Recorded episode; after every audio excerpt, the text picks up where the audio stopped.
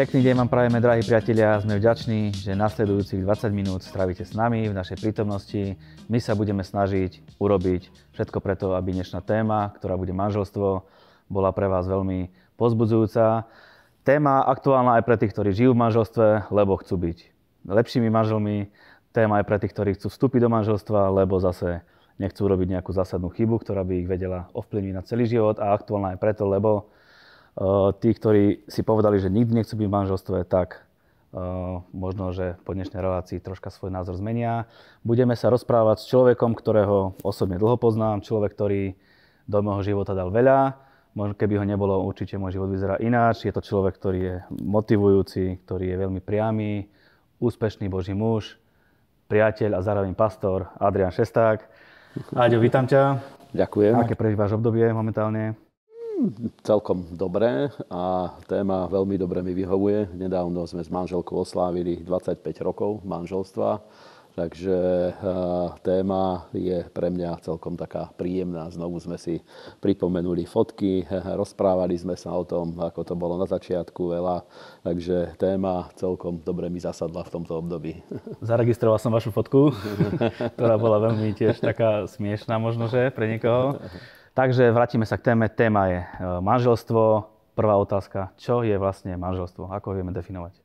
Hmm, Biblia e, hovorí o manželstve, že to je v prvom rade zmluva a podľa mňa je dobré definovať to týmto spôsobom, lebo väčšina ľudí chápu manželstvo a veci okolo manželstva skorej v tej emotívnej stránke ako v praktickej. A e, keď mám tie rozhovory, v ktorých pripravujeme mladých ľudí na manželstvo, tak e, v prvom rade ich upozorňujeme na tie praktické aspekty manželstva a práve keď vieme to zadefinovať ako zmluvu medzi dvomi ľuďmi, medzi mužom a ženou, a Biblia to ešte rozširuje, že zmluva v manželstve nie je len medzi mužom a ženou, ale aj medzi Bohom. Každý z nich má, muž má svoju zmluvu s Bohom, žena má svoju zmluvu s Bohom a spoločne majú zmluvu medzi sebou tak e, dáva to tomu veľkú vážnosť a stabilitu. Dokonca písmo hovorí, že trojramenný povraz tak ľahko sa nepretrhne. Takže e, to je taká základná definícia manželstva. Prečo by mal človek vstúpiť do manželstva? Ha, Zase, e, keďže som pastor, tak budem rozprávať skorej z toho biblického hľadiska. Písmo nám hovorí veľmi jasne, že Boh videl, že není človeku byť dobre samému. A dá sa to vidieť aj na mužoch, aj na ženách, že ľudia, ktorí žijú single, nie sú e, v partnerských vzťahoch, nežijú v manželstve, tak eh, nestanú sa úplnými. A teraz nechcem z toho robiť nejakú srandu, ale skutočne dá sa vidieť, že sú nekompletnými. Niečo im chýba. A eh, ženy, ktoré žijú eh, o samote, dá sa vidieť, že veľmi tým trpia a väčšina žien skutočne hľadá, ako vybudovať alebo znovu vybudovať zmysluplný partnerský manželský život. Aj a muži zase, ktorí žijú samostatne, nie vždycky o mužoch sa dá povedať, že za každú cenu hľadajú, ako vstúpiť do manželstva, ale dá sa vidieť, že ich potenciál ostane veľmi nerozvinutý. Teda to, ten vzájomný život medzi mužom a ženou, má zvlášť manželstvo, má taký prínos, taký obrovský bonus, že vie pomôcť každému z manželských partnerov rozvinúť svoj potenciál na maximum vo všetkých oblastiach. A prečo sa potom ľudia boja ísť do manželstva? Aké sú hlavné príčiny? Ha, myslím, že v dnešnej dobe veľký tlak vytvára aj ekonomická oblasť a celkovo myslím si, že toto obdobie, v ktorom žijeme, je hodne pod tlakom. Ten obraz rodiny, chápanie rodiny, jednak je zmena kultúry, ktorá vytvára obraz o veciach, vytvára ľuďom eh, svetonázor, ovplyvňuje ich svetonázor. Jednak je to ten tlak úplne zničiť tradičnú rodinu a ďalší fenomén je internet, pretože veľmi sa šíri pornografia a rôzne ďalšie veci, čo samozrejme negatívnym spôsobom ovplyvňuje jednak komunikáciu medzi ľuďmi, jednak ich intimný život a všetky možné oblasti. A preto v dnešnej dobe je skutočne veľká výzva to, aby ľudia vstúpili do manželstva a mnohí majú predtým taký rešpekt. Ja keď som sa rozprával s ľuďmi, s mladými ľuďmi, ktorí v tejto dobe sa pripravovali na manželstvo, mnohí v prvých momentoch hovorili napríklad, že prečo vôbec vstúpiť do manželstva, keď je toľko rozvodov okolo nás, je toľko nevydarených manželstiev, teda chápu to ako taký nemý výkrik do tmy, nemajú tú istotu, tú stabilitu, lebo strácajú sa pred nimi obrazy zdravého života, zdravého manželstva. Mnohí už vyrástli v nekompletných rodinách a to zase má svoje e, ďaleko siahle následky. E, pár rokov dozadu, možno 2-3 roky, pamätám sa, môj syn prišiel zo školy a hovorí, že v triede, bol v takej menšej triede, kde bolo asi 11 detí, tak e, hovorí, že asi iba dve, tri rodiny z tej skupiny, relatívne malej skupiny detí, boli kompletné. Určite menšia časť, hej, nebola to polovica, ale menšia časť. Takže ten tlak sveta a ten obraz, že eh, rodina alebo manželstvo je niečo, čo je možno na chvíľu, nemá to dlhé trvanie a tak ďalej, ten obraz je veľmi zle vytváraný v tejto súčasnej dobe. Kedy si myslíš, že je správny čas na vstup do manželstva? Niektorí povedia, že čakáme, kým bude mať prácu, kým bude mať byt a stále je tam, prečo nie? A myslím si, že dobrá otázka, trefná otázka.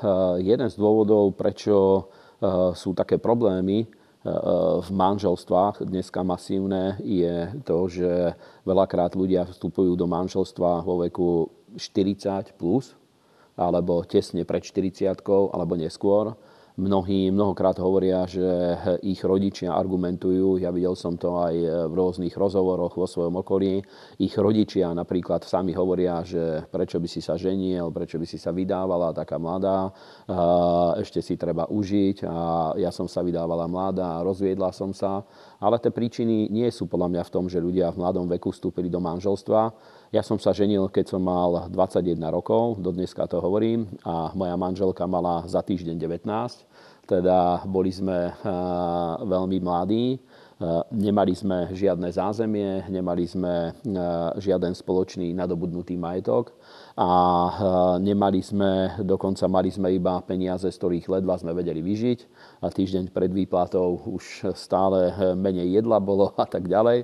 A cez to všetko odvážili sme sa vstúpiť do manželstva a mali sme pred sebou cieľ vybudovať dobre fungujúcu rodinu. Boli sme už kresťania, možno to bolo trochu iné, a dneska, keď vidím ten trend, že ľudia, keď sa berú ako 40-roční, tak precestujú celý svet, ale napríklad v 40 začať budovať zázemie z ničoho a hneď by chceli mať všetko, chceli by mať eh, eh, kvalitné zázemie, chceli by bývať eh, v, rozľahlom byte, alebo chceli by mať dom, chceli by mať dobré auta a tak ďalej, majú veľakrát vybudovanú kariéru, ale buď to sú totálne zadlžení už pri vstupe do manželstva, alebo prakticky väčšina ľudí nemajú žiaden majetok, pretože dovtedy si užívali a v 40 to už je dosť veľký tlak, prídu deti.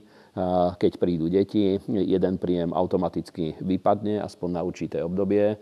A to spôsobí taký tlak, že eh, v 40 už ľudia nie sú na to stávaní, nemajú už na to hormóny, povedzme, aby znášali tento stres. Do toho ešte eh, malé deti samozrejme vytvoria určitý nápor, tá atmosféra rodiny sa zmení, deti môžu ochorieť a veľakrát to vytvorí takú disharmóniu, tlak, napätie, že eh, muži potom to ventilujú tým, že hľadajú iné kontakty, hľadajú porozumenie u iných žien, či už na pracovisku, alebo vo svojom susedstve, vo svojom okolí. Teda, keď osobne mám povedať zo svojej skúsenosti, ja každému človeku odporúčam, včetne mojim deťom, aby vstúpili do manželstva čo najskôr. Samozrejme s rozvahou, nie bez hlavou, nie tým hollywoodským spôsobom, že ideme do Las Vegas a z ničoho nič sa rozhodneme, že uzavrieme manželstvo, nie týmto spôsobom. Tak prečo by sa mladí nemali bať, keď si povedia, že nemám, nemám byt, proste sme v nejakom nájme, nemám dobré auto, prečo by sa nemali bať? Ako by sme ich vedeli pozbudiť? No, za prvé, keď sú kresťania, majú Božie slovo a majú zasľúbenia. Za druhé, keď nie sú kresťania, môžu sa stať a môžu získať to isté. Ale uh, mladý človek má veľa ambícií, vízií a je orientovaný na budúcnosť. Kdežto s pribúdajúcim vekom človek, uh, niektorí tomu nazvú, že uh, hovoria tak, že stane sa triezvejším v úvodzovkách, ale z môjho pohľadu s pribúdajúcim vekom ľudia skorej sa stávajú skeptickejší. Teda mladý človek o mnoho ľahšie znáša životný stres, o mnoho jednoduchšie vie prežiť, nemá ešte až také veľké nároky. Samozrejme, každý má rád komfort, dneska ľudia veľmi majú radi blahobyt, ale eh, predsa mladí ľudia až tak veľmi to nevie ovplyvniť napríklad stav ich emócií, ich vnútornú stabilitu, pretože sú tak plní rôznych cieľov, plánov, ktoré majú v živote, a ja vás povzbudzujem, keď nás teraz sledujete a ste v takomto rozmýšľe rozhodnutí, aby ste skutočne bez váhania vstúpili do manželstva, pokiaľ, eh, pokiaľ máte dlhotrvajúce partnerstvo, ktoré má, má zmysel uzavrieť také manželstvo, aby ste skutočne spravili také rozhodnutie, pretože budúcnosť viete spoločne vytvoriť o mnoho lepšiu. Vedeli by sme veľa rozprávať. Napríklad Biblia veľmi trefne hovorí, že lepšie je dvom ako jednému, pretože majú lepšiu mzdu za svoju prácu.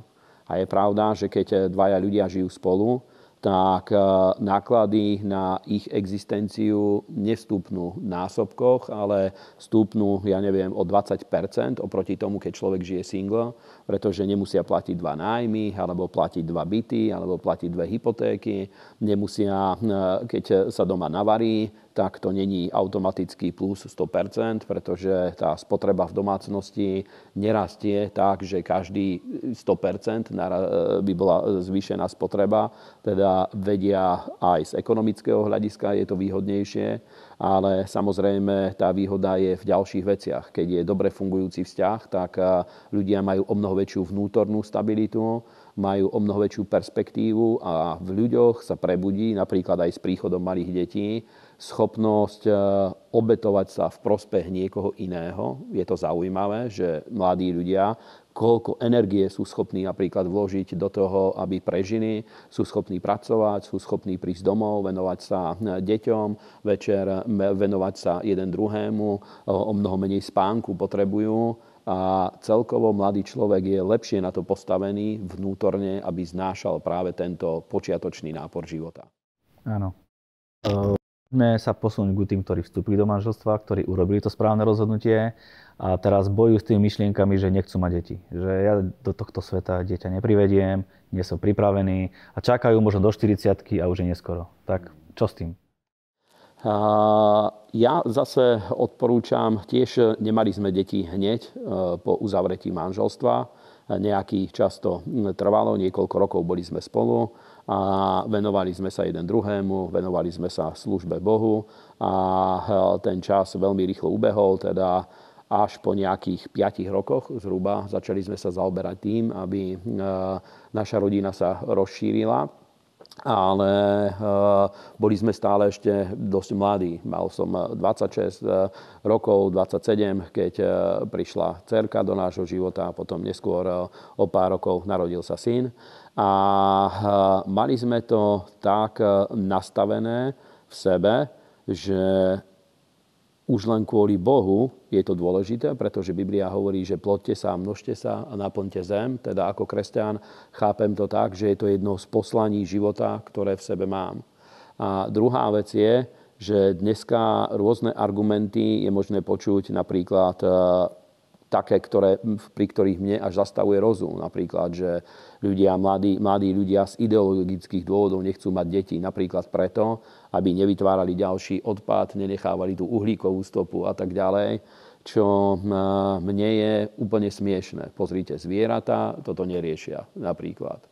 A v človeku je táto biologická túžba, aby sa množil. Je to Božia vôľa, je to Boží plán. A Boh e, týmto spôsobom zabezpečuje budúcnosť ľudstvu a všetkému. Každá napríklad historická civilizácia, kultúra chápala dôležitosť detí Tým nechcem povedať, že všetky boli úplne úžasné, bolo veľmi veľa zvrátených vecí veľakrát, ale chápali to, že v deťoch je budúcnosť a je v nich prežitie.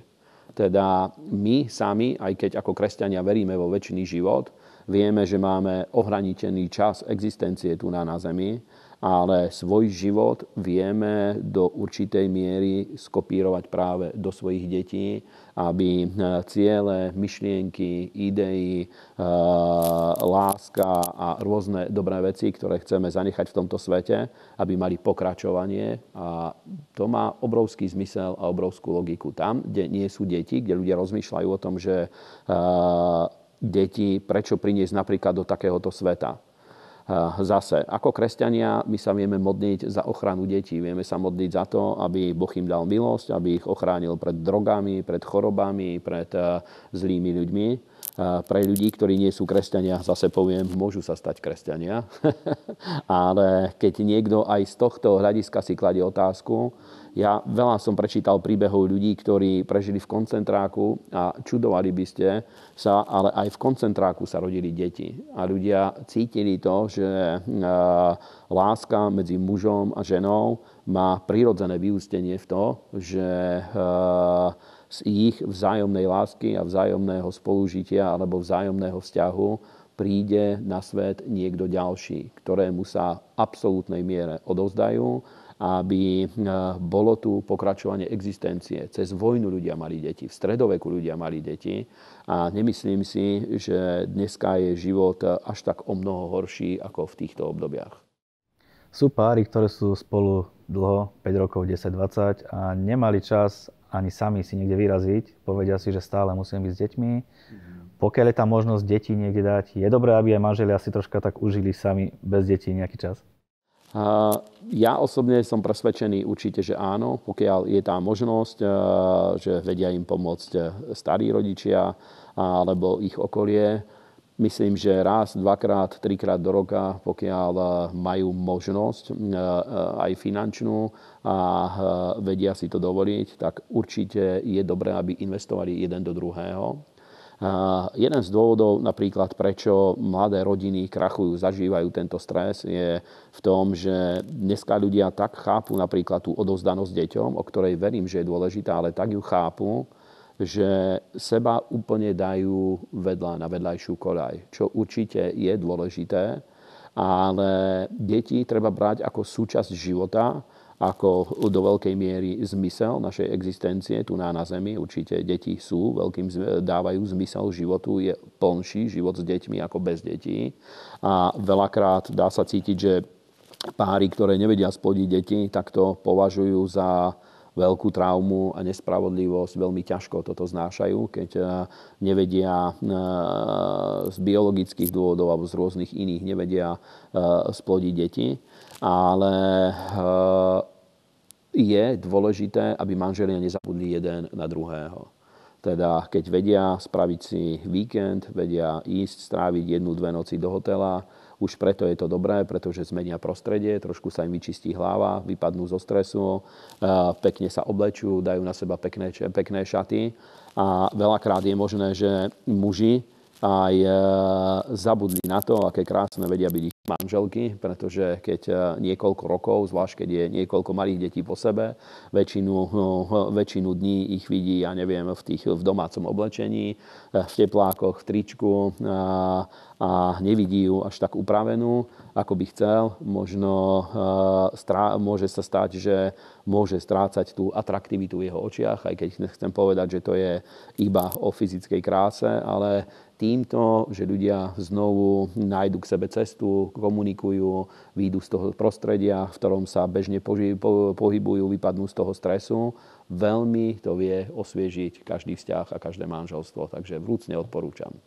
Áno, zase sa niekedy stáva, že ten druhý sa snaží toho druhého partnera nejako premeniť. On povie, že po rokoch mi nevyhovuje, lebo je taký a chcel by som, aby bol troška iný, aby bol taký, ako si ja predstavujem je to správne toho druhého sa snažiť dať na takú svoju nejakú nôtu?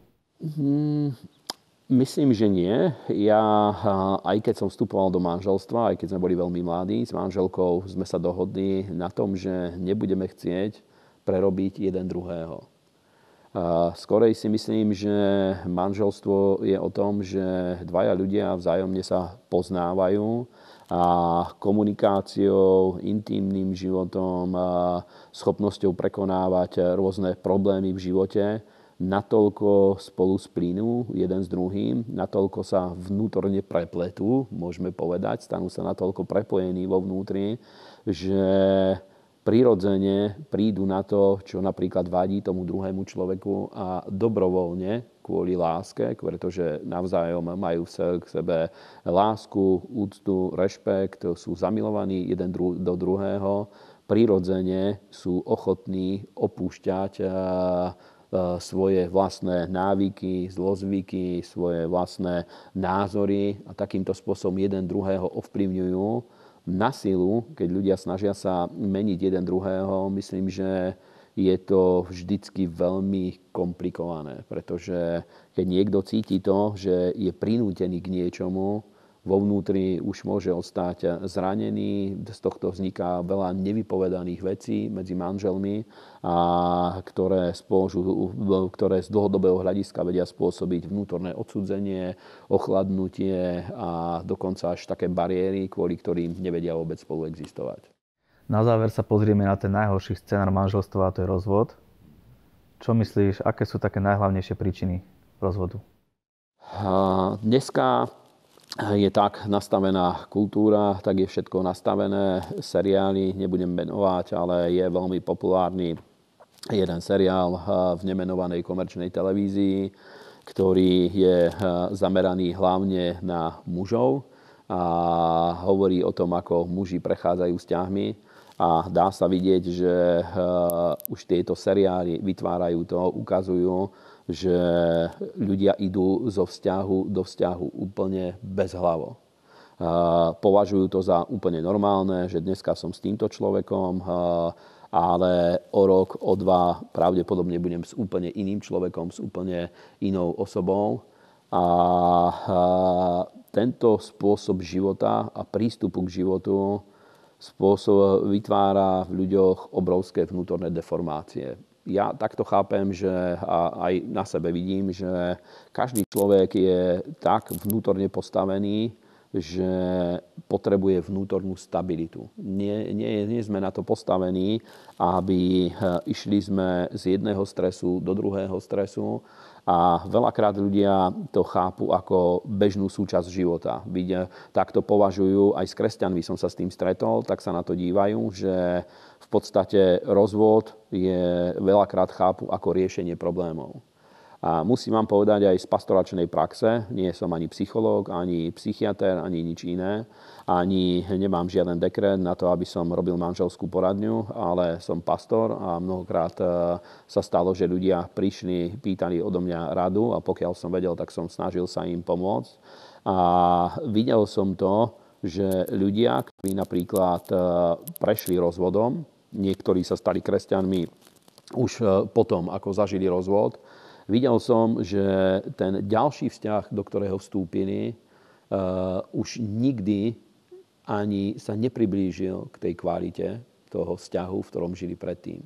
A väčšinou už uh, veľmi podozrievaným spôsobom, napríklad s rôznymi uh, takými skrivenými pohľadmi ľudia vstupovali do ďalších vzťahov, alebo chceli vstúpiť do ďalšieho manželstva, alebo do ďalších vzťahov a videl som, že každý ďalší, kto vstúpil do ich života, už bol považovaný za náhrážku.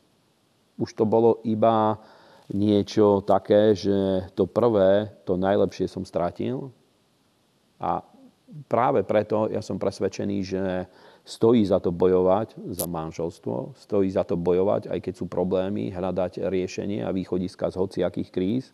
A treba sa tak na to pozrieť, že skutočne Každá jedna kríza, ktorú ľudia prekonajú, môže byť emocionálna, môže byť finančná, môže to byť kríza s dospievajúcimi tínedžermi alebo hociaké takéto udalosti. To, že niektorí z manželských partnerov môžu ochorieť alebo dieťa môže prejsť chorobou. Sú to veľmi ťažké veci, samozrejme emocionálne, psychicky, finančne, vo všetkých možných oblastiach, ale keď vedia sa dívať na to, že spoločne toto prekonáme, vyjdeme z toho, tak vždycky to urobí ľudí vnútorne silnejších. Aj ten vzťah to urobí vnútorne silnejší. Veľakrát ľudia vedia byť vďační jeden za druhého, keď nie sú v tom stave, že by vyhadzovali jeden druhému chyby, pretože veľakrát, keď nastane stres, tak vyhadzujú sebe e, chyby, mne sa nepáči na tebe to, mne sa nepáči na tebe to. A myslím, že to je ale cesta, ktorá nikde nevedie.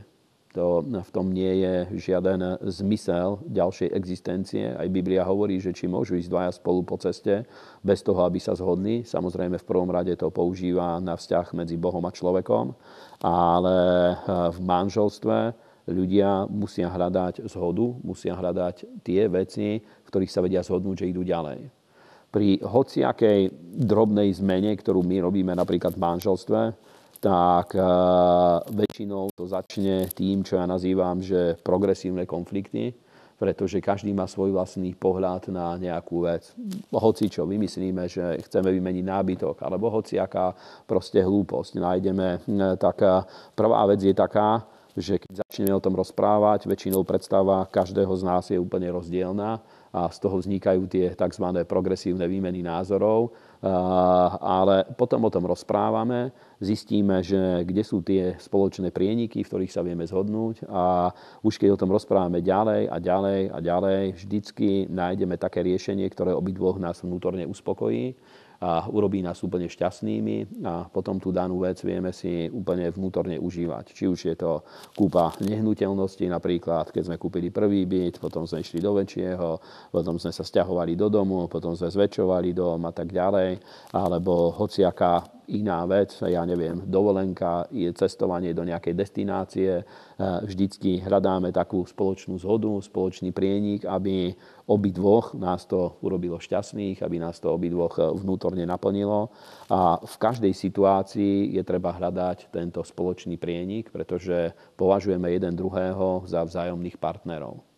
Nikto nie je nikoho sluha, nikto nie je nikoho otrok Spoločne sme sa rozhodli, uzatvorili sme zmluvu, manželskú zmluvu pred Bohom, pred ľuďmi rozhodli sme sa, že na celý život chceme existovať spolu a práve preto ako partneri eh, hľadáme riešenie pre rôzne situácie, aj pre krízové, aj pre situácie, ktoré nás majú posunúť ďalej a takýmto spôsobom vie manželstvo prežiť dlhodobo. Prajeme si, aby slovičko rozvod bolo vzdialené od našich vzťahov, od našich manželstiev a zároveň vám prajeme, aby vaše manželstvá boli dynamické, harmonické a také, aby boli na Božiu slávu. Dnešným hostom dnešnej 20 minútovky bol pastor Adrian Šesták. Ďakujeme za tvoj čas. Ďakujem aj ja za pozvanie. My sa uvidíme na budúce pri téme muži.